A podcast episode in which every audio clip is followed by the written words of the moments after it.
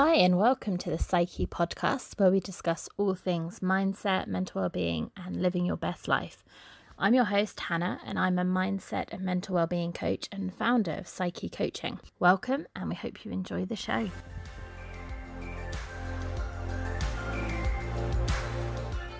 Hi, everybody, and welcome back. And I promise I am going to try and keep my waffling brief because we've got quite a long conversation uh, with Luana on this week's episode.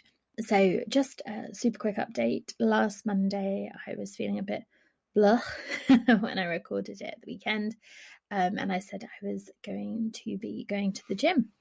Uh, and a little update I went to the gym every day last week, which again we we've talked about kind of fitness and movement before and it's very much um, a personal thing and figuring out what works for you. The gym is something that does work for me. So this is not sort of saying this is what you must do. Um, but yes i've been in every day this week. I've booked in for the next two weeks as well actually. Uh, so in terms of covid wise uh, they've got really good um, procedures in place and distancing, etc. Um, and I created a program, as I said, and having a different program every day and a, a bit of variety has really helped with keeping on track because it's something new to look forward to. It's not too much repetition. I've had that amazing feeling in your body when you can kind of feel that your your muscles have been working. Uh, so yeah, I've been I've been feeling good, and something that um, I discussed with a guest, uh, can't remember who, for an episode that's not come out yet. We talked about layering habits uh, and this idea that you can kind of link things to things you're already doing. So it could be um, that do you want to drink more water? So when you're making coffee, you have a glass of water at the same time. That's something I try and do uh, with mixed success. But I found actually having this one thing that I decided I was going to do for my self care, for my well being of going to the gym has had this knock on effect. So, in order to go to the gym, I'm up at six, which is a nice change from when I used to be up at five for the gym, but still early. So, in order to be able to function, I've been going to bed earlier. So, I've been getting more sleep than I had before. So, although I'm moving my body more, using more energy, I am also getting more sleep. Uh, I've been drinking more water and cutting down on caffeine partly also because I got a new coffee machine and it's much stronger coffee. had a bit of the heart flutters from that. So I've sort of been limiting caffeine, drinking more water. Uh, I've been eating more balanced, kind of cleaner food. Still some treats. Um, I haven't been depriving myself. I've been thinking about it from a place of self care and nurturing my body because I'm putting this effort in in the gym. I'm looking after myself physically. I want to fuel myself in the right way. So having that one thing that I focused on that I was excited about rather than kind of beating myself up and forcing myself to do has then had this knock on effect that other things that are great for self care, great for well being, have just fallen into place without a huge amount of conscious thought. So I guess it's that it's that old saying, isn't it, that you um, you know, with fitness or whatever, if you commit to it, if you make changes, then other things will change as well and will be easier. So, if you are also feeling a bit blah, you might have started with me last week, and I'd love to know how you're getting on if you are trying to be more active in whatever way. And uh, yeah, keep going. You know, keep on that that feel good feeling. And so I am going into this week feeling less tired, more energized, and yeah, in a better headspace. And I on Thursday this week. So I was sort of four days in and I was having a power nap. I've had a couple of those this week as well. And and often in a power nap I won't sleep, I'll just kind of rest and, and chill out. And I was thinking that I felt really calm and I'd been feeling quite overwhelmed and a bit frantic the week before. And so actually I was feeling calm and it was all of these things that I've just mentioned that had kind of stacked up, but I was just feeling a bit more chilled and less hurried. So it was, yeah, one simple decision. I'm going to go to the gym. I'm going to move in whatever way I want. And then these other things just kind of accidentally fell in place. And it could be for you that it's something else that makes everything fall into place. Maybe it's starting from what you eat. Maybe it's starting from having more fluid. Maybe it's starting from journaling every day or meditating every day or getting more sleep or whatever. But picking one thing that you're going to focus on that you are excited to focus on and that you are doing for self care reasons rather than that, that kind of punishment reasons or because you want to achieve some some sort of goal doing it because you want to and you enjoy it and then seeing what else kind of falls in place like the dominoes falling what else falls in place when you concentrate on that one thing? So give that a go. Let me know how you get on. Um, and before we dive into luana's story today um, and we had quite a long conversation about all kinds of things i guess i just want to uh, give a bit of a disclaimer. Um, and and this goes for every episode, every guest, that people are coming on and sharing their own stories, their own perspectives. And so sometimes they might talk about things that you don't believe, you don't agree with. So I sort of gave a disclaimer about Marilyn's episode last week, because um, it was, for want of a better word, a bit woo woo, which might not be everyone's everyone's beliefs or cup of tea. Um, but also people are sharing their experience, their perspective on a situation. And whatever we are doing in our life, whatever our choices are, they do have an impact on the people around us. And that's not to say that we shouldn't be living our best life and making the choices that make sense to us, but they do still have an impact on the people around us. And you know, your your worldview, your beliefs, that is your truth, that's your reality. And so when people are coming on, they are sharing their worldview and their reality and and basically i guess what i'm trying to say not very well is that people share their their perspective. And so someone may be making a very legitimate life choice that has an impact on them. Uh, and so luana talks about her marriage breakdown and about her husband at the time going through his own journey with his gender identity and obviously, although she mentions her husband, this isn't about him and his story and his perspective because that's his story to tell. This is Luana's perspective on it, if that makes sense. So it, I guess it's just a little disclaimer that obviously people are sharing their stories, and although they might talk about other people, hopefully uh, it comes across as them sharing their perspective and their stance on things. And I've probably not done, not explained that in a very articulate way at all. Uh, but hopefully you kind of get where I'm coming from. That everyone that comes on is telling their own story, and you know to take from it what you want. Uh, same with the the tips. It's not prescriptive. It's seeing what works for you, uh, listening with an open mind, that kind of thing. So that is it. That's all I'm going to say for now. and we're going to dive in, and I will be back super quick at the end. Hi, everyone. I'm really happy to welcome this week's guest, Luana, to the podcast.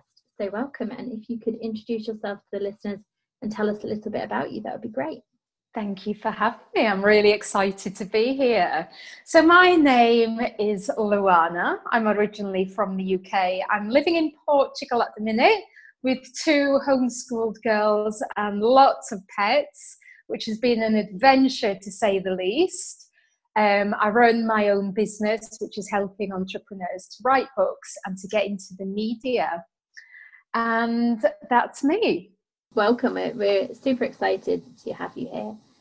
And um, I guess that I'm just going to dive in with with quite a big thing you that you went through in your life, and you lived wild for three months. Yeah, which just I mean I mean I'm sat at the moment in my nice comfortable bedroom recording this. It's nice and warm. So just like the idea of that kind of wild living is quite removed from where I am now. So I'm just really interested to find out more about that experience. Yeah, so um, allow me to share how I ended up living in a ditch for three months.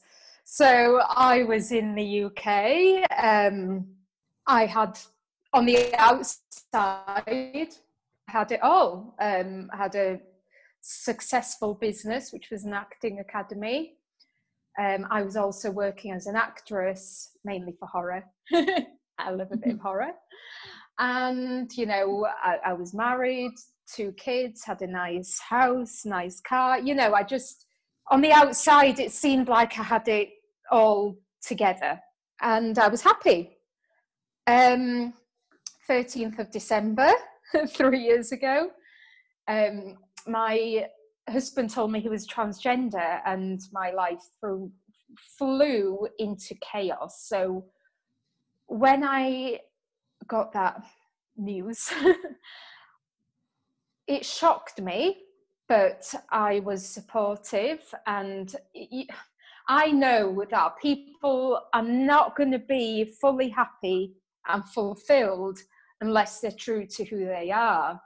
And that's you know that's something i live by and it's something that i, I want to bring out in other people.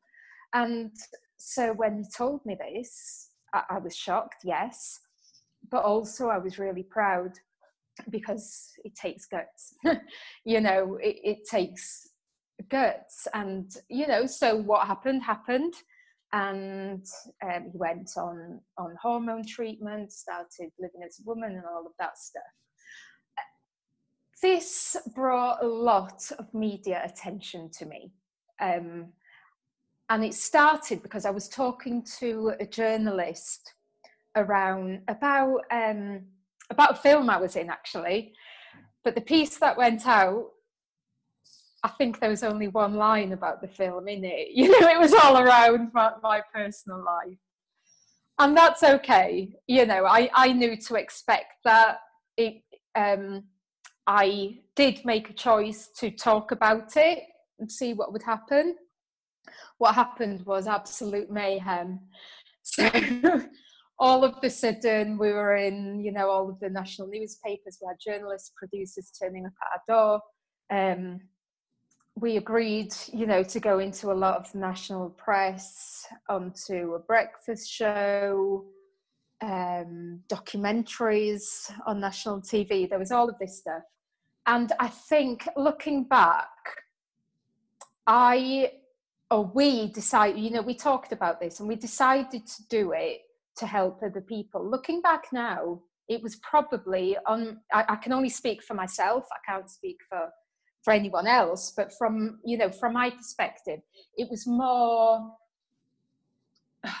i didn't see this at the time but looking back now i can see that i was distracting myself mm-hmm. i didn't want to face what was going on and so you know there we were in the media seen as you know people who were inspiring other people and encouraging other people and giving them hope and all of that which is a great thing to do um, but in at the same time, yeah, I was distracting myself fully. So anyway, this went on for six months, and by now, my husband and I had drifted apart. We were still living together. We were still the best of friends, um, but our relationship had evolved into friendship. Um, but you know, we were still very close, and then he told me that actually um, he wasn't going to carry on with the treatment. He was going to go back to living as a man. Now that that I, I didn't know how to how to do, handle that. That that came as more of a shock than the first than the first thing because you know the way I saw it, and I knew I know now that a lot of this isn't true but at the time, I was thinking, so you've given up your marriage for this, but it, it's not even what you wanted. So what it was, I have no idea. If he, if he was and is transgender, I don't know. You know, that's none. It, that's not my place to say. But what I can say from my perspective is that I was all over the place. We'd just done a documentary on on national TV. Um, the press were wanting to talk to us about that, and I couldn't handle it. And I ran off to Portugal and I decided not to talk to the press. But what happens is, if, if the press wants to go with a story and you don't talk to them, it doesn't stop the story from going out. It just means that you don't get your input. And that was something that I learned the hard, hard way when in the headlines the next day was something I'd said in a documentary that was fully, fully taken out of context. And so it took me about two years after that to then go into helping other people into the media and to learn all of these lessons. But you know what what happened was so I went off to Portugal. There I fell in love with a family friend who was already out there. Um, and we're still together. We're very happy. And I, I just, you know, I went to Portugal and I just, I just thought, this is where I want to be. I signed for a house. My husband and kids came over. They lived in the house. And Al, my partner, um, was he'd already been there a year. He had some land and he was making it sustainable off the grid. My big dream was to open an animal sanctuary. So they worked together really well. So I was like, okay, well, I, I'd always wanted to open an animal sanctuary. I didn't want to rely on donations. I wanted to build a business first to the point that could sustain an animal sanctuary. And that's what I'd managed to do. So the plan was that he would work on the sanctuary and I would fund it. Um, but yeah, you know, they, they came over again, everything got intense, and I just wanted to be, I wanted nothing.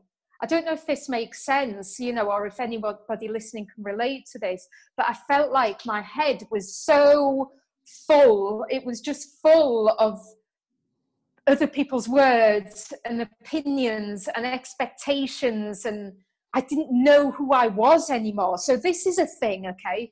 If somebody comes out as being transgender or something like that, obviously they're having absolutely huge um, ide- issues around their identity and they're having to completely relearn who they are and get to know them themselves. But something that people don't talk about is so do the people who are close to that person.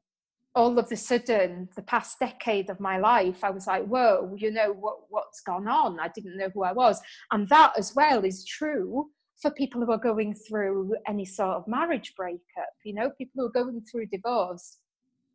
All of a sudden, they're going to look back on their life and they're going to think, oh, at, at the time that they were in that marriage, and it creates I don't know if uh, identity crisis is coming to mind, and I, I was wondering if that's too harsh, but actually, I think that I think it's quite. I think it's quite spot on, that's how I felt anyway. I felt like I was having a full identity crisis, and I needed to get to know myself again, and I needed space.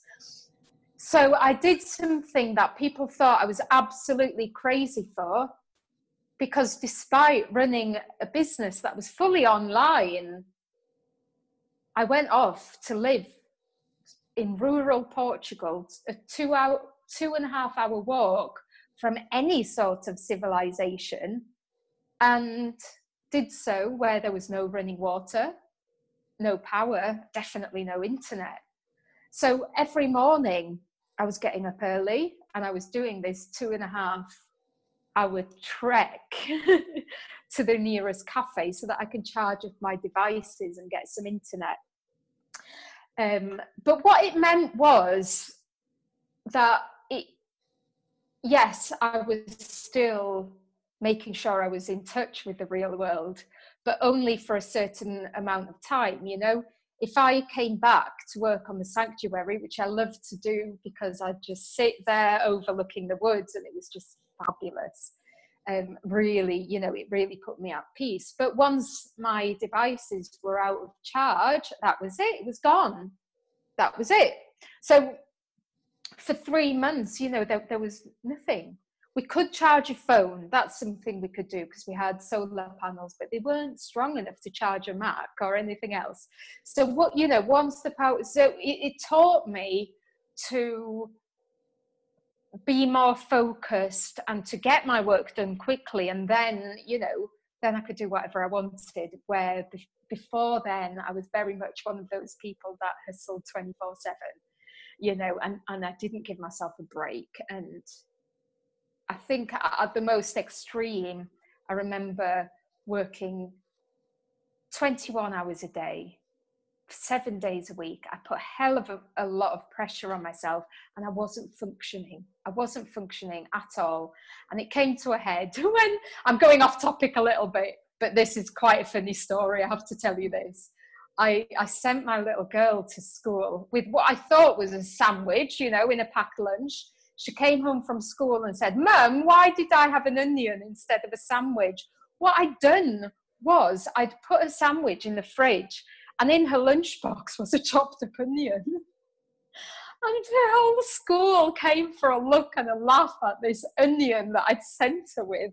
So she saw the funny side, as did the rest of the school. But it was one of those moments that made me think, wow, well, if I can't pack my little girl's lunchbox properly, how in the world am I running running this business effectively? And that that was something that that really made that hit home.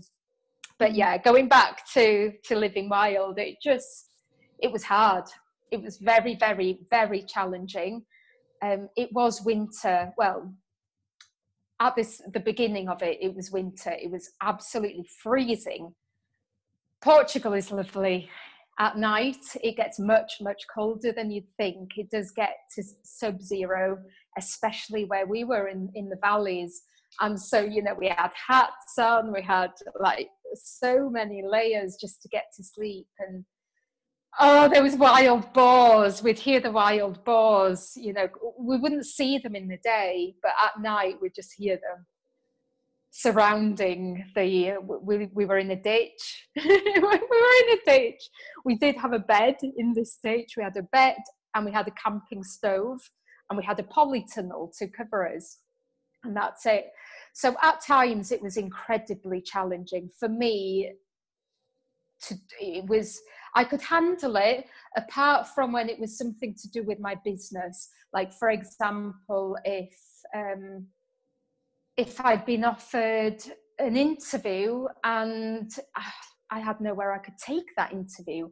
I, I did do them at the local cafe, but what I found very quickly was that it was just there was too much background noise, and I, I had 4G on my phone, but it wasn't reliable enough in the valley to hmm. to know if it was going to be good enough. So after three months, that's why I moved out, and Al stayed.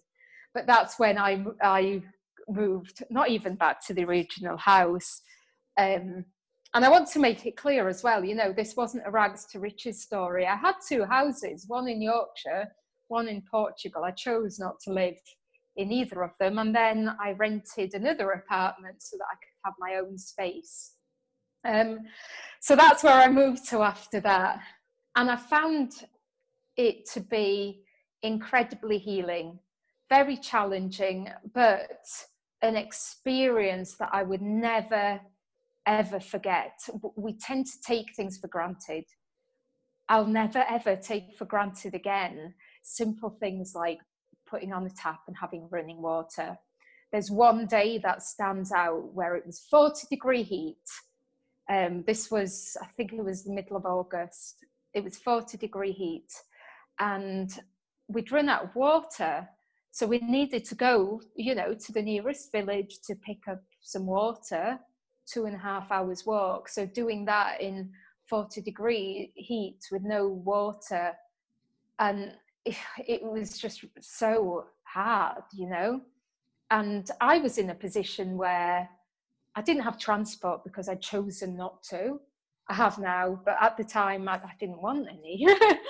so, um, so that, but I could have, you know, if it got too bad, I could have picked up a phone and, and picked called a taxi, but I didn't. So it really gave me appreciation for what we do take for granted. And for people in other countries who don't have, you know, they might have to walk longer than that, like four or five hours. And they also don't have the luxury of knowing that if it gets too much that they can call a taxi. They don't have that. And so that got me thinking about other things that i'd like to do in in future you know to help bring water to you know third world to villages in in third world countries and stuff like that. Um but yeah from a mindset perspective it was absolutely transformational transformational. It gave me appreciation. So now on my darkest days i can look back and i can go you know what? I've got running water i've got power i've got a house. And other things were that there's nothing like just surrendering to nature and just watching the stars and being surrounded with trees and you know animals and wild animals and nobody else. Nobody else's opinion or you know not having to worry about saying the wrong thing or offending somebody or judgment or having to fit into society and i'd recommend that everybody does something like this but maybe not for three months do it for a weekend, see how that goes first. Three months was a little bit crazy, especially considering that I'm running an online business. But you know what? I did it. Um, and I'm really happy that I did.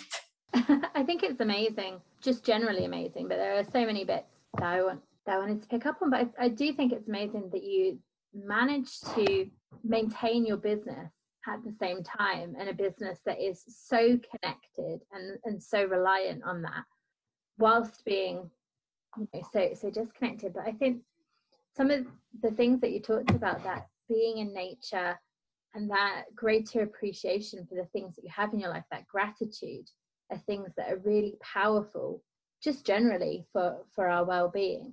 I think one thing that really struck me is sort of said about having a bit of an identity crisis with you know what you'd gone through with the, the ending of your marriage and, and all of that and then it it was almost like you know going into ditch you stripped away so much of your life so you kind of i don't know just something about that you kind of lost who you were but then you were even more removed from stuff and i guess maybe you were just with yourself to try and find yourself again and i thought that was just really interesting that sometimes when we lose ourselves i don't know whether we try and surround ourselves with more things or we're trying to and it's almost like you just shut everything else away just to really figure out who you were and just be with yourself.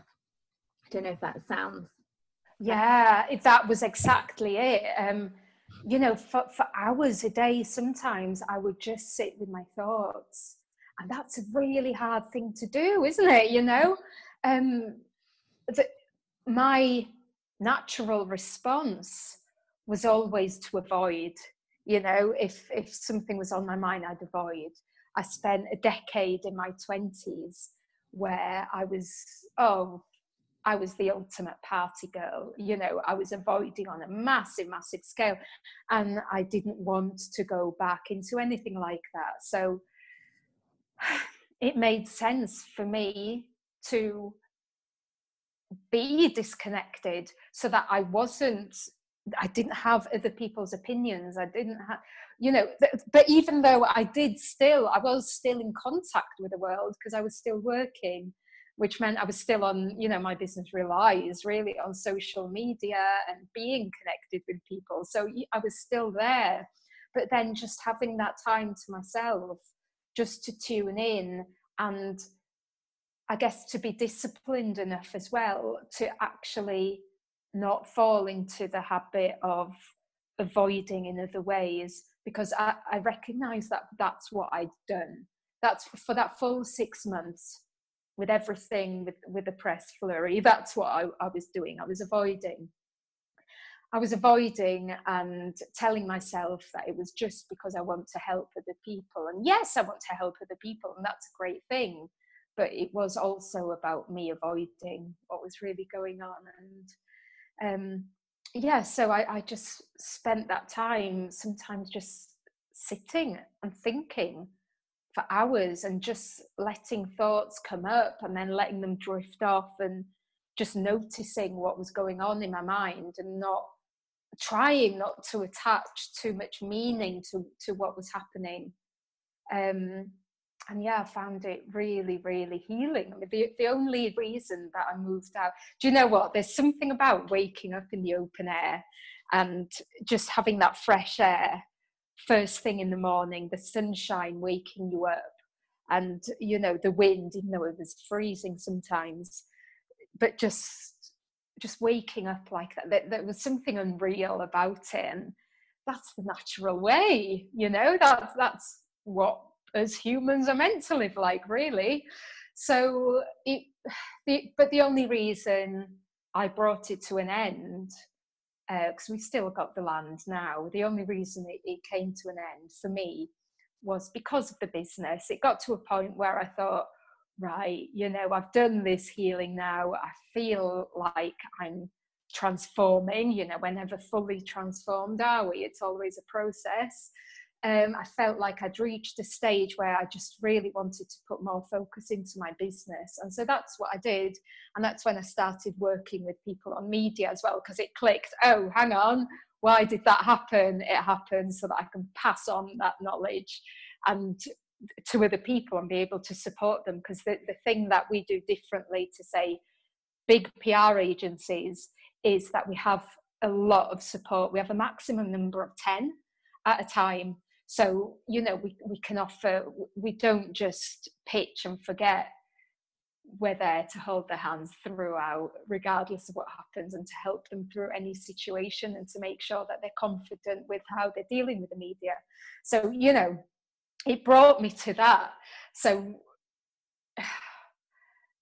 it's what we take from these experiences isn't it? it? you know it's not what happens but it's it's what we can take from them and be able to move on. And something I'm aware of in myself, I tend, because I know that on a logical level, I tend to sometimes try to rush through the process. So I've had another couple of knocks, big knocks, more recently. Um, and I, fa- I notice that something I do is I try to skip the steps something will happen and I'll go, oh, okay, well, I know why that had to happen without really processing it. I tried to rush it. So that's something that I'm aware of and that I'm trying to, um, that I'm working on at the minute.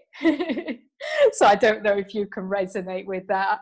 Absolutely. But I think that that self-awareness that you have is amazing. I think that's so important to recognize for yourself the the things that you fall into whether it's distracting yourself from actually processing things or trying to rush through.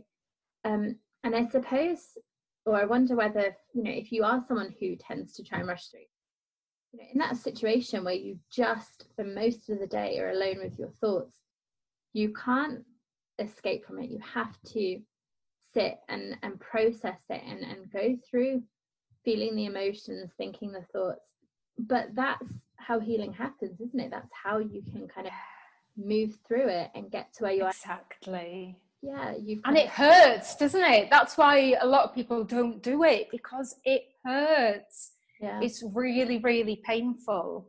Mm-hmm. you know like i had a couple of knocks more recently and it's just brought up all of these feelings again of you know shame and guilt and um, feeling silly, you know, like why did I not see that coming? And and I guess beating myself up. So again, it's just being really aware of not blocking out those thoughts, but just being aware of them and not attaching particular stories to them. You know, like yeah I'm, I'm just being comfortable as well figuring out what what's going what's going on there in, in, my subconscious you know what what is it? What does that mean? Really tuning in and going into meditation and that's something that that's another place where i find my, um, that I, I block myself sometimes where i go into med- meditation and all of a sudden I'll remember everything I need to do and I'll get excited and I'll, want to go, oh, screw this, I've got a million things to do. but I really, really have to be disciplined enough to go, no, no, no, no. You haven't reached there yet. There's there's always that point of discomfort before I fully let go. Does that make sense? Mm.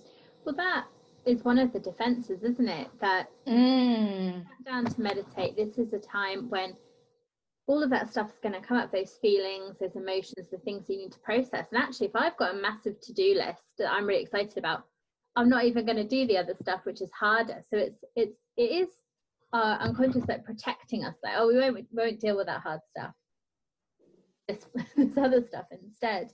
And i wonder whether you know if you if you hadn't had this this three month uh, experience do you think you would have been able to reach the the point of healing you've got to with all of the life distractions? Or do you think that there was something about just not having them that really enabled you to to heal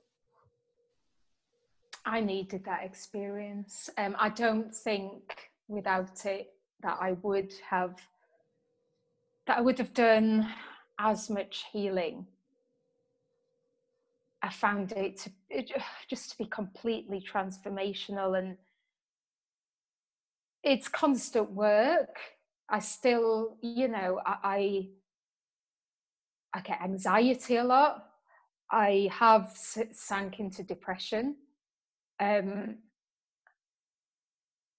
but it, it's it was just I, I struggle to put it into words but no but the answer is no there's no way i would have reached the level i'm at now.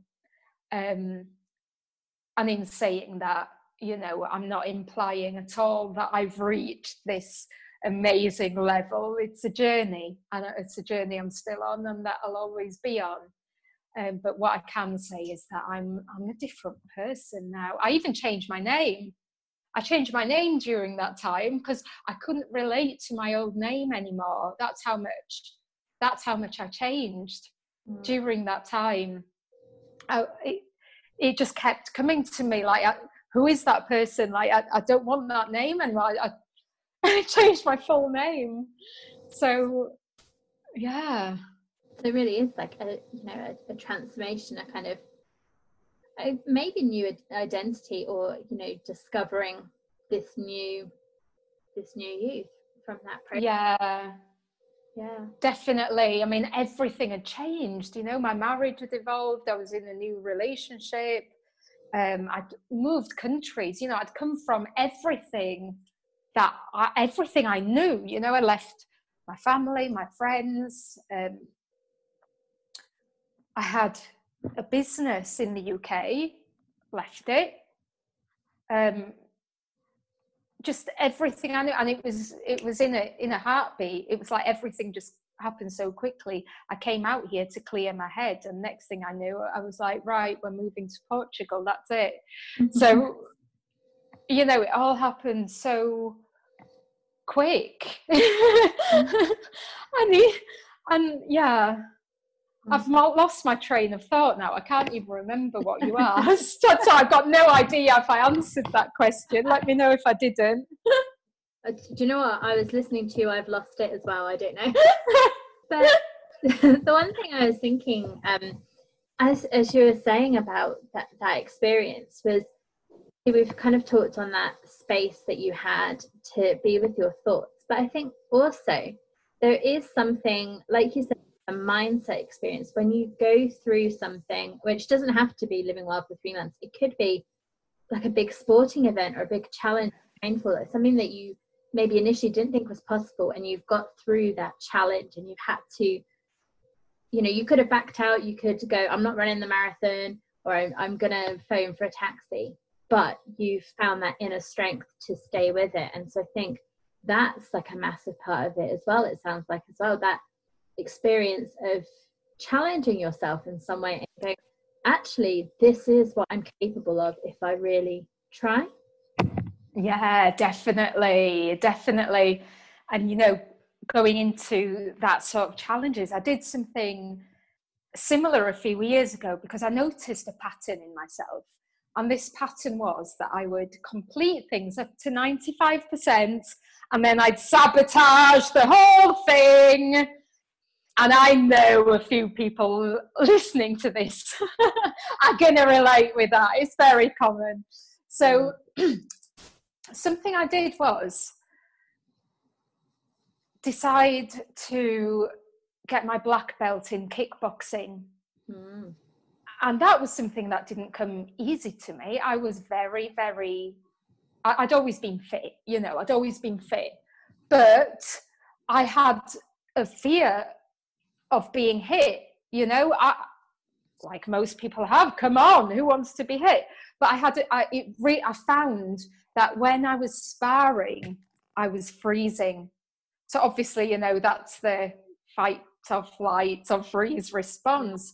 Freezing's no good, is it? You know, you freeze, you get that's no good in a sparring match. So that was something I really had to get over. And it actually took me uh, two years from the point where I was told I was ready to take my black belt to actually taking it. Because what happened was every time I went in for it, I'd get injured, I'd get ill, something would happen externally, work would get really busy or whatever. And it took two years for me to think, why does this keep happening? And then I went, ah, they're not external circumstances at all. So I had to accept responsibility for that. And I had to, and this is a hard thing to do, isn't it? Because we mm. don't want to do this as humans, do we? But I had to, I had to look at myself and had to go, why am I getting ill? because every time it was coming up to the black belt test, I was overtraining. I was, you know, training once or twice a day, six times a week, and my body couldn't handle that. So I was getting ill and I was getting injured, and then I wasn't able to take the test. Um, and with work, you know, what was going on there? felt like it was out of my control, but was it really? So then I had to go, well, what's going on there? Okay, when I'm booking in for my black belt test and I've got the date, I'm taking on more people, I'm taking on more responsibilities, more, more commitments, so that by the time it gets to the black belt test, not only am I exhausted, ill, and injured from the overtraining, but also I've been doing all of this extra work that I didn't need to do. It wasn't an accident. And as soon as I accepted that and I realized that this was my, my freeze response um, or my avoidance, then I took my test. I, I did my black belt test and I got through it. And I, I cried from about 15 minutes in. but I did it and it was and that as well was a hugely transformational experience to me you know i think anything that that challenges us so it doesn't have to be three months in the wild it can be doing a black belt in in martial arts it can be it can be um, a marathon. It can be running for a mile you know? It can be just, just anything that feels hard but that we know we can do if we set our mind to it and then it's just having the discipline then and being aware that those thoughts are going to come up saying ah just forget it. Oh this is boring now. Let's move on to something else that looks shiny over there let's do that instead we're bored of this now oh what's the point you know it's just being aware that those voices that, that come into our head are there to take us off track and we've got to be bigger than those voices. I call them, I, everyone's got a different word for them, you know. I call them the leveling up monkeys because I, my, they're really, they shout the loudest to me whenever I'm wanting to level up in some way. That's when they're there shouting at me, telling me all these things. Mm. So, you know, I, th- I think it's important as well to, to say here that when these things come up that pushing them away isn't going to help you know you push them away they're going to come back they're going to be sneaky about it but they're going to come back in mm. some way or another and this is and I, I recognize that in the past you know in the in the decade of my partying that's what it was it was my brain going hey stay small stay where you are and if i was trying to go against that it was let's distract you with alcohol and wild parties and anything else we can get our hands on. So, you know, so the way is, and do let me know if if you know what your take is on this, if you agree with this. But it's to get them on your side. It's to whatever you call these monkey voices in the head, but it's to actually get them on side, have a conversation with them, so that it's like it's like training dogs. It's like training dogs, isn't it? If there's a dog in a room and it's shouting for your attention, shouting, barking, you know what I mean, barking for your attention because it thinks there's a danger and it thinks unless it alerts you to this danger that you're going to die. So, you know, if you just ignore it and it thinks that this danger is going on, it's going to keep it's going to keep trying to get your attention in other ways and it might ease off but then it's going to start again. It's going to be ready to erupt where if you go into that room and you you show the dog that you're in control so if it's barking at the postman or whatever, you go to the window, you say, you know, it's okay, I've got this, you show yourself to be the leader. Well, it's the same for these leveling up monkeys or whatever you want to call them. You know, you, you get them on side, you, you show them that you're capable. You're not the same you that you were when you were seven. And these fears were formed probably at, around that time or younger. So you know so we're being controlled by by these seven year old beliefs that were created. And um, the only way is to to calm them and to work with them rather than pushing them away.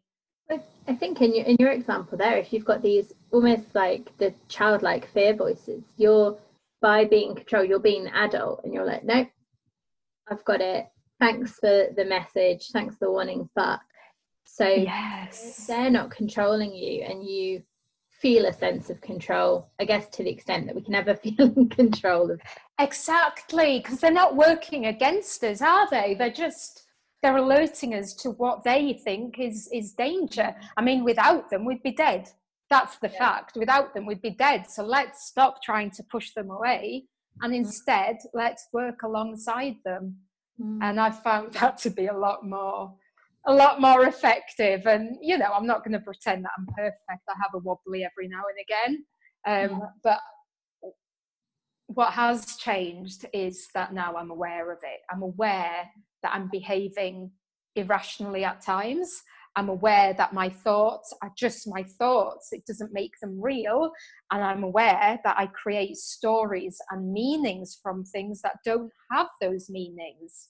Mm. So I'm aware of it. So instead of it where in the past I might have snapped or freaked out or something, now I'll just go, okay, I'm feeling like I want to freak out about this, but instead I'm going to go off on my own and I'm going to tune in for a while and then deal with it afterwards.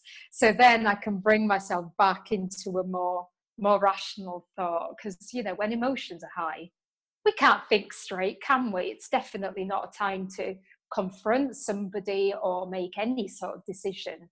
I think the um, the self awareness and the self reflection is is so important for for mindset for you know just generally. And I think I wanted to come back to your um, your black belt example and the the kind of two things that you said that you were doing because I thought that was really interesting because the overtraining it's pr- possibly you know consciously you kind of think i'm just i'm just getting ready. This is this yes. is this is me. I'm going to achieve it. And not realizing that actually underneath that is an overtraining because then you get injured and you won't have to face the reality of yes. thing but then the other one is that they're completely unconsciously putting those barriers in the way of being too busy. And it was just that contrast of the conscious thing that you're doing feeling like you're preparing but even that as well as the unconscious block kind of like no actually i'm not really ready to to do this thing because the you know the change of what that means or, or whatever. So i feel like i'm working towards it but actually i'm getting in my own way. And i yeah i thought it was a great example of that thing that we that we can all do that we think we we want something. We think we're working towards it. Yes. Something we're not aware of that is stopping us for some reason. That's it. And it's it's so hard to recognize that at the time isn't it? Mm. it's so hard. And you know i i um i always have a coach you know i always have somebody to pull me up on these kind of things and that's that's been invaluable to me and i, I wouldn't have it otherwise mm. um you know when we are in that situation it's like well yeah it's like you said you know logically i was working hard towards my black belt test because i wanted to be as fit as i could be so my mm. intentions were good but yet underneath that way down in my subconscious was my my monkeys who had other ideas so i'm mm. convincing me that i was doing the right thing you mm. know they, they were convincing me that i was doing the right thing mm. um so yeah but i think that being able to reflect on it like like you did can be quite difficult for us to recognize this sabotaging pattern in ourselves unless you said it took you two years to get the belt unless it's this repeated pattern and then it's maybe a bit easier for us to see if we actually confront it. But i think that's where working with a coach or working with a therapist depending on what it is you're working through is really valuable because they are separate to it. So they're maybe better at being able to recognize the patterns that, that we don't see for ourselves because we it's just really difficult to notice them in yourself it really is. It really is. The human brain is an expert at fooling us into thinking we're always right. So if we have an idea, the brain's just going to send us a load of information to to support that and, and you know to convince us that what we're doing is the right thing so it's very very hard to spot in ourselves and when i work with clients there's okay so I, I, help people to to write books entrepreneurs in particular. And there's a phenomenon that i talk about a lot which is called bookzilla. Now this happens in every every every new author without fail. They'll get to a certain part of their book or just before release and they'll decide they hate their book they'll get bored of it they'll freak out decide they hate everything about it. They'll they'll feel anger anger comes up towards the people who are trying to help them including me. And um, all of the all of these things just erupt. It's like a big ball of chaos. And i saw this happening time and time and time and time again and now I, I, I, talk about it all the time now. So when the authors come to me, and it happens in media as well, but when they come to me now, I talk to them about it and I say, look, this is what is likely to happen. If you notice these thoughts, if you start to feel this anger or this sudden hatred towards your book, you come to me straight away and we work on it. And you know, since since I've brought that in, it's been really effective. Mm. Because what I was finding was that people would start writing a book and then they'd just leave it. They would they'd get to a certain point and they'd leave it and sometimes not even come back to it. And that's when I realized that book and media coaching needs to be about so much more because both things are so transformational. Without the right support, people are going to self sabotage. The book isn't going to be released people are going to be offered a major feature where you know what they've always wanted and they're going to not turn up or something's going to happen or they're, they're going to avoid their emails or not confirm you know these things happen mm. so it's only with the right support that we can help to yeah. you know for people to to level up yeah well isn't that a, a great example isn't it of that focusing on that external of i hate the book i hate this and that really underneath i imagine for a lot of them is that fear of it is not good enough what are people going to think? And so they just hate it because that's an easier thing yeah. to process than the risk of putting something out there and it not being good enough. Exactly. Yeah it always comes back to the fear of judgment and criticism. Always yeah and i think that that's so common as well isn't it? You know even the people who are saying oh i don't care what people think i find quite often they're the ones who care the most about what people think. Um, ask, isn't it? Sometimes that yeah. you know it's oh i you know i'm the the really confident i don't i don't care. Mm. actually sometimes that is just a protective barrier that there's yes. to to what people say. Totally. And with you, with you mentioning just then about how somebody can look very confident this is something that's become so apparent for me in, in the past couple of years. So the people i work with are super successful six seven multi seven figure earners.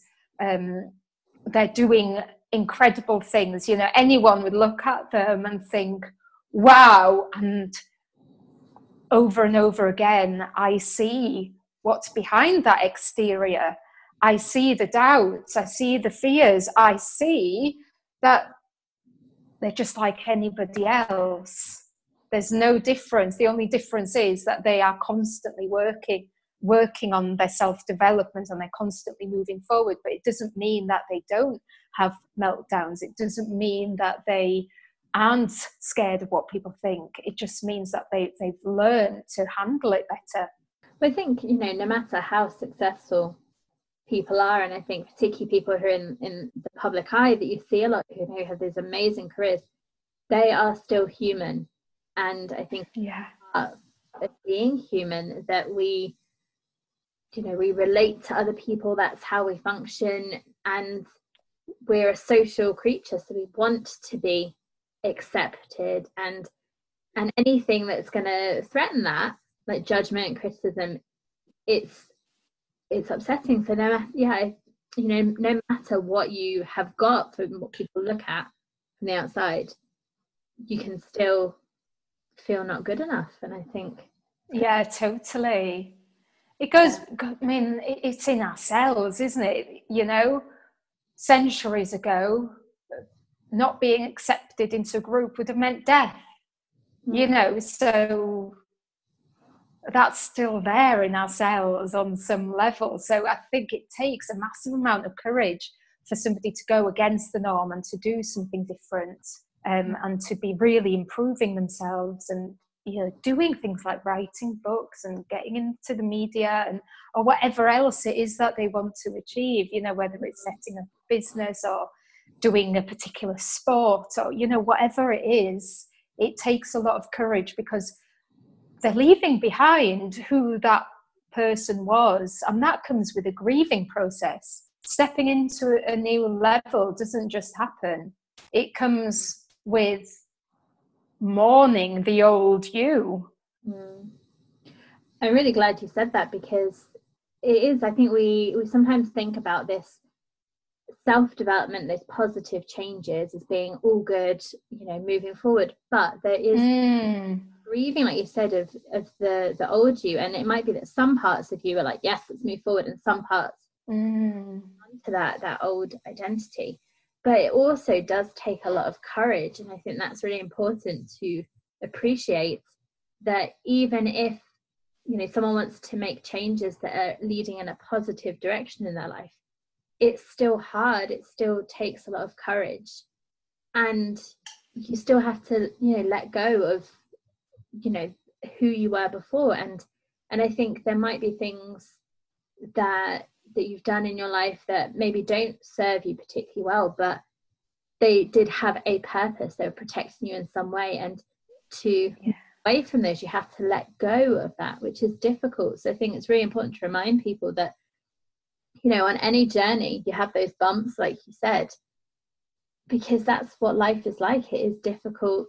There are exactly. pull you back but it's having that courage i guess to just pick yourself back up and reflect on it and, and keep going. And i think your story of what you you know shared just really just exemplifies that that process of having courage and you know becoming self-aware and just kind of keeping going even when you've had had challenges. So thank you so much for sharing everything. I felt like we just dived in really deep with the big stuff.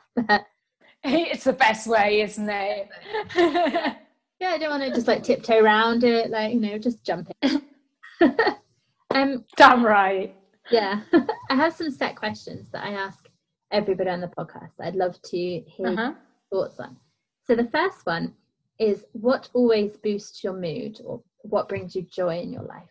Music is one. You know, if if I feel like I need to be energized or I feel myself sinking, putting the right music on is something that really really helps and also going out getting away i'm, I'm on you know personally i'm on my laptop a lot so it's getting away from that as well and, and going for a walk or something you know just having a change of scenery doing something different. Um, mm. but yeah music is really really powerful. And also writing as well. Yeah amazing. Uh, my next one sometimes similar sometimes not uh, is what makes life meaningful for you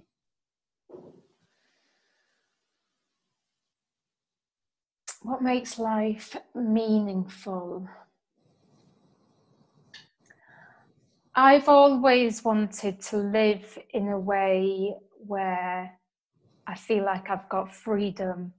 And so that's what I've created. You know, I've, I've created a life where I can move, you know, work from wherever I like, where I only get to work with the most amazing people. And so I guess the quick answer there would be the people that I surround myself with and the people who I choose to to bring into my space. You know, I, I care massively about people. Um, so yeah, you know, I, I've got two two little girls. I want to I want to show them what's possible. I want to show them that they don't have to accept a mediocre life you know that they can be anything that that they want to be and um yeah so i guess uh, going back to your question fulfillment mm. being fulfilled and being able to to impact people whether that's my family my friends or the people in my close circle or people I don't even know. You know, people are going to be listening to this mm-hmm. who I don't even know and I might never hear from.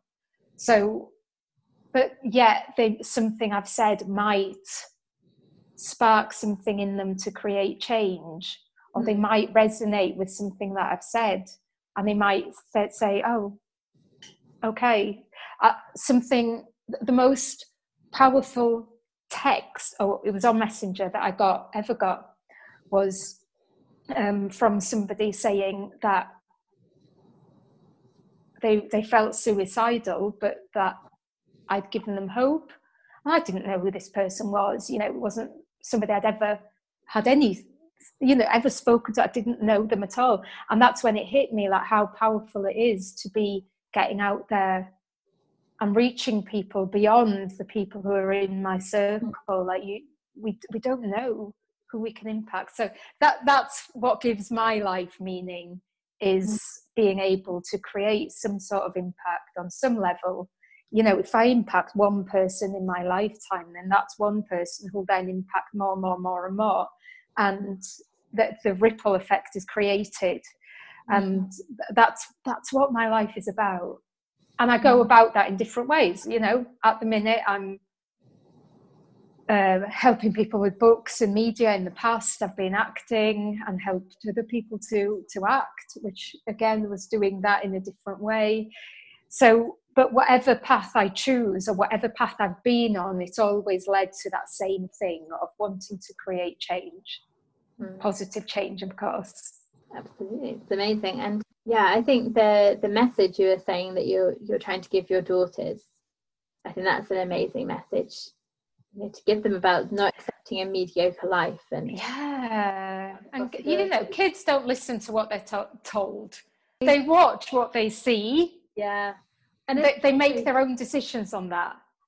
Yeah. But i think they also feel what the situation is like. So, you know, if you're saying something, they might not, you know, necessarily resonate with that, but if they can feel that opportunity or that there aren't there aren't limits to what they can achieve, even without being consciously aware of that that's the message they're getting. I think that's really, really powerful. And I think, you know, when we put stuff out into the world like this, you know, we've kind of created it but you know people could be listening to the same message in in essence the same message lots of times but just the way that one person says it just suddenly clicks and resonates. And i think we don't appreciate you know how powerful it can be and that that you know we're all different and we might just need to hear it in a slightly different way for it to really click. And so i think yeah it's great that you're sharing your experiences and sharing you know your story and all that and thank you for for joining me to talk about it thank you for having me yeah I still have more questions. That felt like I was. Oh, go for it! I was like, I'm not finishing. um, so my next question: We talk a lot about mental well-being on the podcast. So it's actually two questions. Um, so the first is, what does mental wellness mean to you? And the second is, how do you look after your own mental well-being? So for me, mental wellness doesn't mean that we feel happy and full of joy and energized the whole time. It just means that we're able to, you know, to function to the best of our ability. And when these emotions come up and, you know, when negative thoughts come up or whatever, that we can deal with them that we don't go into avoidance, you know, that we don't reach for the wine bottle or go for a Netflix binge or whatever it is, that we face what's happening and that we move through it seamlessly. Um, I know that when something used to happen to me, like if, if I had, I used to be affected really badly if I had, say, negative comments online, it would knock me off track for ages. And now it still hurts. It still hurts, but it, it doesn't have that effect anymore. So for me, it just means be, being aware of ourselves and knowing how to to pull ourselves out of the dark dark hole you know out of the darkness and taking responsibility for that as well because sometimes it can be easier to let ourselves fall into that pit of darkness. It can be, even though it, it hurts, it, it can be more comfortable if it's what we've always done, it's what we've always known. Um, it means, you know, w- well, we create these stories as, as to what, what it means, you know maybe somebody's afraid of success and so it's easier to stay in that dark pit or um, maybe somebody just feel is feeling this is from you know personally for me i was feeling under a lot of pressure. And i noticed that when i had off days even though i felt full of pain and just total darkness at least I had no pressure. Nobody was expecting anything of me anymore. So it was kind of a relief as well. So then I started working on, well, how to manage that pressure. And yeah, so now I can get myself out, get myself out of these situations. Not always quickly, not always, um, but I know I have a I know how to get myself out of them now. Mm. And it doesn't mean that I don't hurt. It doesn't mean that it's easy, but it, it means that I know that even if it, to me, even if it looks like everything's dark and there's no way forward, I know that's, I just need to ride it through and I'm going to come out the other end. Um, so to me, that's what mental well-being is. It's just is not to you know feel great all the time, but to be able to handle things and to move forward. Mm. Um, and what was the other one? How do you look what, after your own well-being? Okay, so I'm very careful with who and what information I surround myself with. So I don't watch the news. I don't talk to people who, you know, want to talk about negative things all the time. And that's not me pretending these things aren't happening.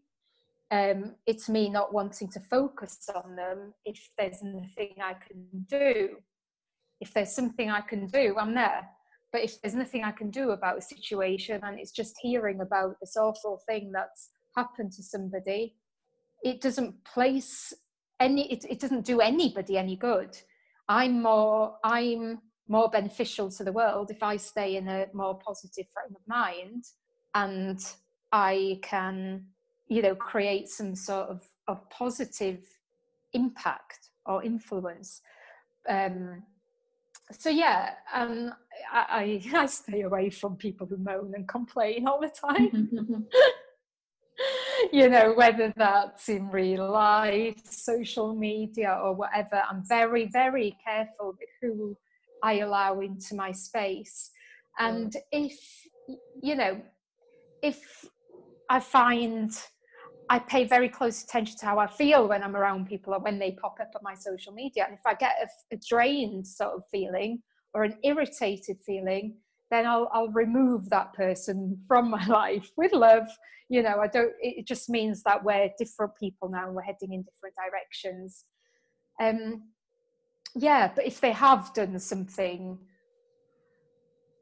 you know that that i can't come back from then again i'll just remove them from my life and sometimes that's a painful thing to do i miss people now who i've removed from my life but i know that i still know that it was the right thing to do so yeah and then you know more on a more day-to-day basis it's uh, uh, getting out into the sunshine and exercising. Oh, exercise every day. Do something. Keep active every day. Our bodies are designed to move.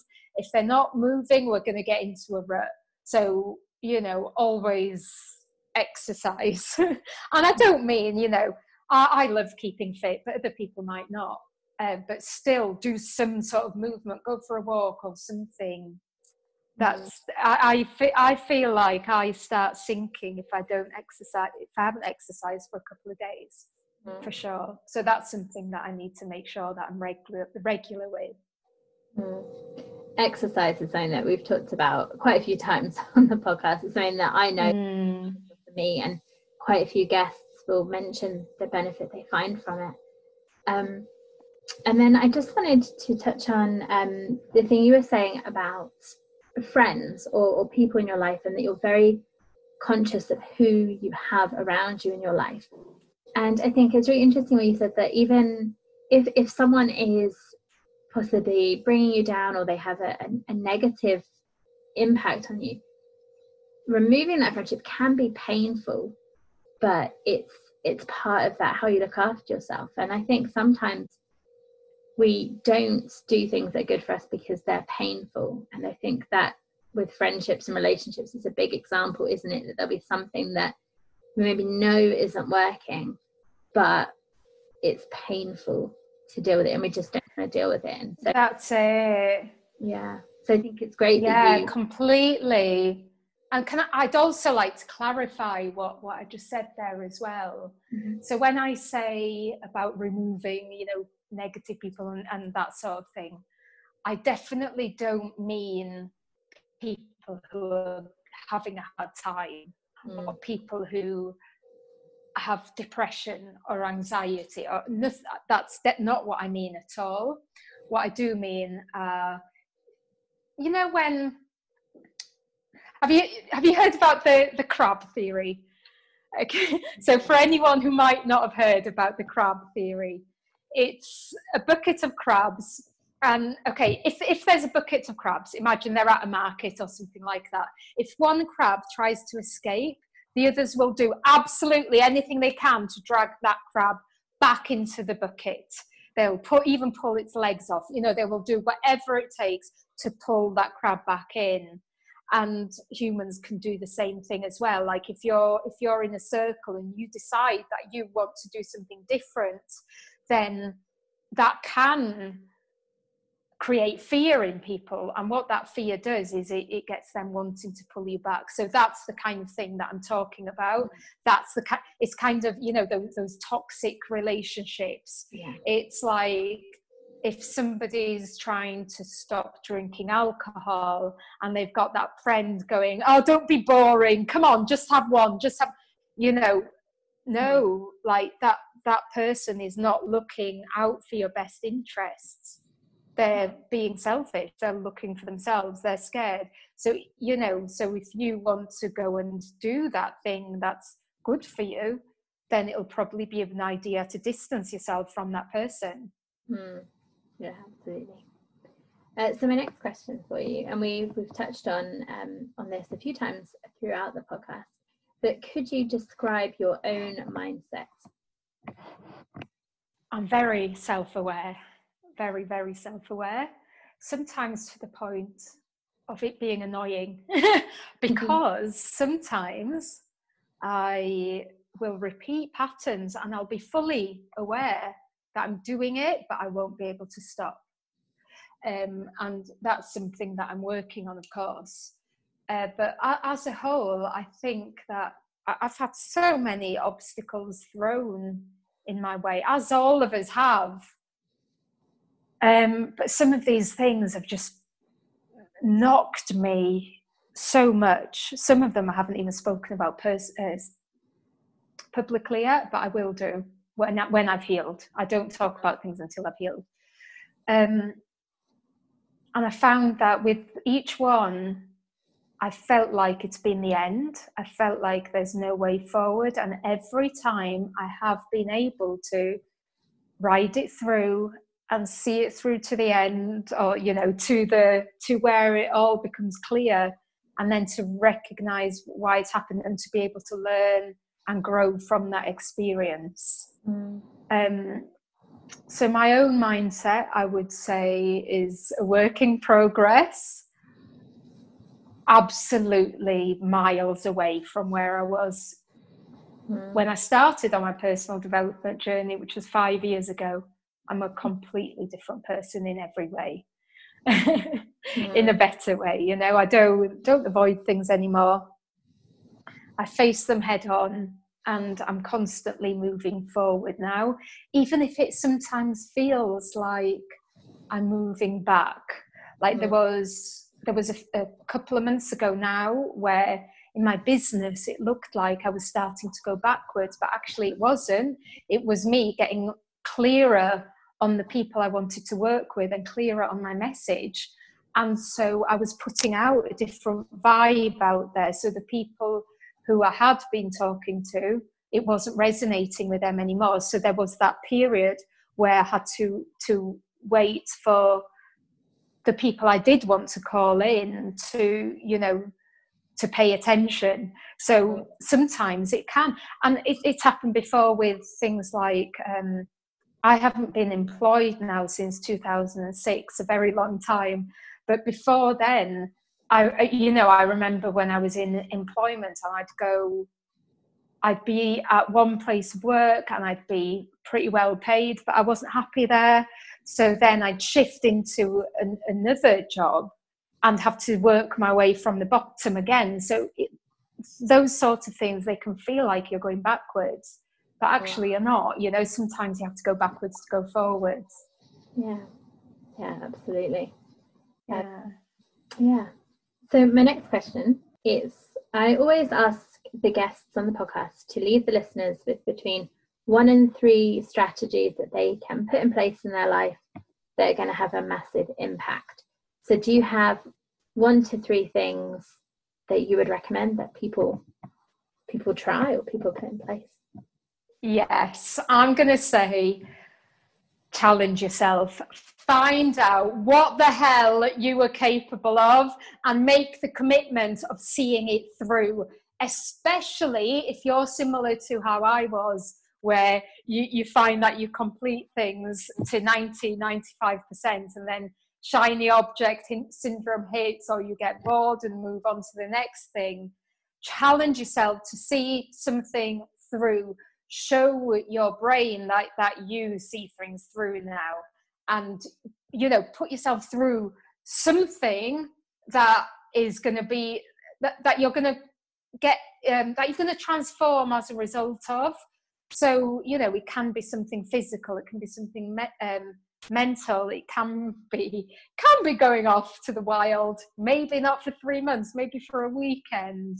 It could be going on a silent retreat it could be um, it could be something as simple as going out and, and meeting a new group of people you know going out with a new group of people but it's just something that will challenge you and that you know you'll feel good for. So that's one. Number two go, um, i'd go back to what we were talking about earlier which is getting into nature and tuning in with yourself and tuning in with nature it just gives you this incredible feeling of knowing how significant and powerful you can be, but also how completely insignificant you are.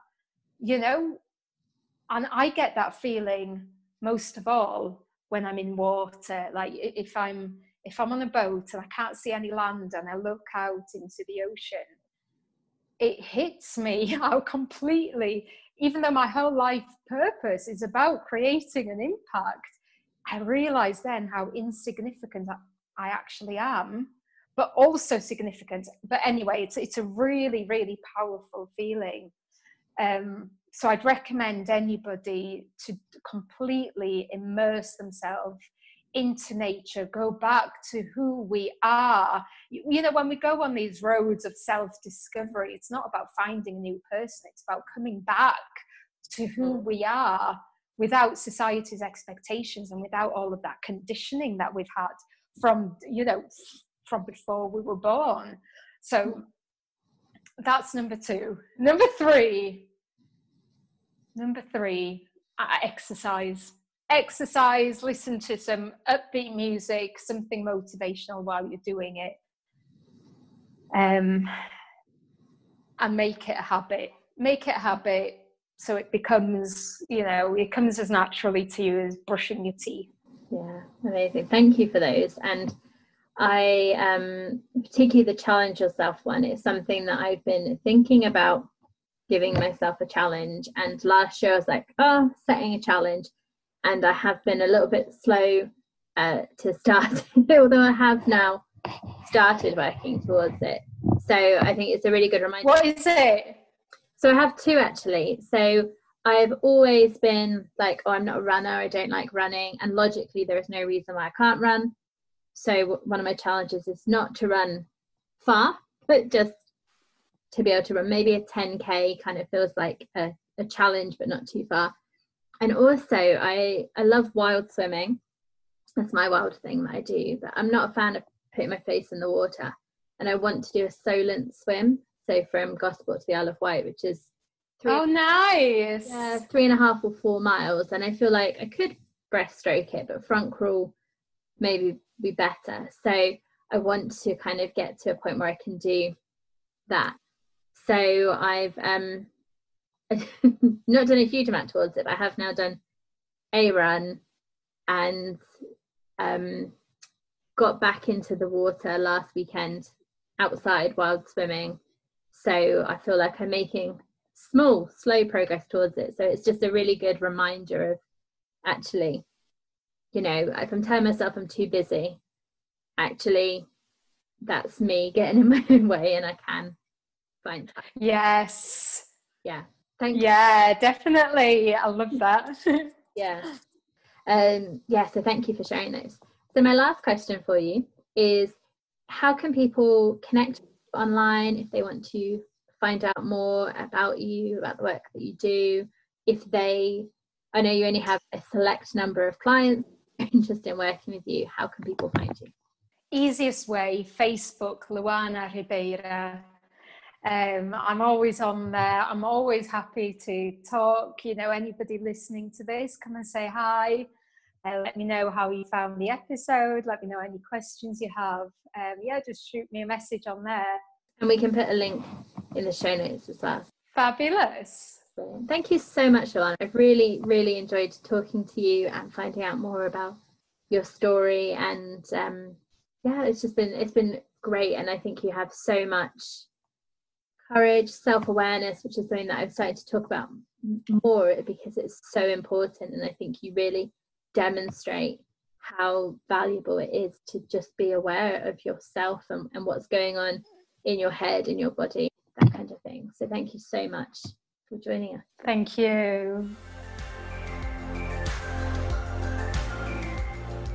So, thanks again to Luana. And I'm really going to be conscious of time because already it's been quite a long episode, but I hope you've got a lot out of it. And I said about my challenge, which is something I've mentioned before. And so, an update. Um, this morning, I went for a wild swim. I didn't put my face in the water because the river, ooh, it's um particularly as there's been some heavy rain recently. I didn't really feel particularly safe doing it. And to be honest, I haven't done much on my face in the water challenge, but I have been swimming again consistently, although breaststroke. But I guess since recording this, I think why can't I swim the channel breaststroke? Like, you know, enjoy it, enjoy the view, but we'll, we'll see. So I have been swimming. Uh, running, I have not been doing, I was going to say so much, but not really at all. But when I got back in from my wild swim earlier, I was in the shower and I was sort of thinking about my week of exercising, and I was like, I'm going to do couch to 5k again. Uh, I was sort of st- stop started before, but I sort of felt like maybe later I'm going to go for a run. So I'll let you know Wednesday, maybe, um, depending when I record the intro for that, whether I've done it. But I'm going to go ahead and say yes, that I will have done it because I'm feeling that's something I quite like to do, and it is not too hot today. So that's um I'm nowhere near 10k. I'm not running consistently, but it's still something I have in my mind that I would like to do to challenge myself, as I said before, my kind of mindset challenge. Um, but running isn't my passion in any way. You know, I love lifting weights, I love wild swimming, I like yoga, uh, I like martial arts, I like dance. Running for me isn't it. And it could be maybe that if I really committed to it, did the couch to 5k, that I would find a love for it. I'm not sure if that's true. and so this is why we say, you know, it's about finding the thing that works for you, the thing that you are excited by, um, the thing that you will get up in the morning for and yeah, be excited and want to do, not be forcing yourself to do. And for me, I can get up early. I got up early today on Sunday uh, at seven to go and swim in the river. I'm going to get up at six a week to go and lift weights in the gym. That is the thing that for me works and it gets me out of bed in the morning. Um, when I've gone to bed earlier, and you know, but actually, I I, I still go um, because I enjoy them. Uh, whereas, yeah, running might be it for you, not really for me. But anyway, uh, thanks again to Luana. And we would really appreciate it if you rate and review the podcast if you've enjoyed it so that we can we can be more visible uh, and more people can find us. And I will be back on Wednesday. I'm very excited about Wednesday's episode with Tracy uh, because this week as well, uh, I have been on Tracy's podcast. So it's kind of another crossover episode. We've done a couple of these before where we've released um, an episode the kind of same week we did it with Psyched, the Psyched podcast, where I was on their show, they were on mine in the same week, which is very exciting. Uh, so very exciting to have that conversation with Tracy on Wednesday and for you to hear that. And check out the episode of the Engaged Empower Educate podcast. So her show. I think that's the right way around. Sorry if not. Um, Wednesday, it will all become clear. Um, but yeah, check out her show. Um, it's amazing. Um, and yeah, stay tuned for that. And I hope you have a good couple of days. Hope you are looking after yourself, being kind to yourself and to others. And take care. Speak to you Wednesday.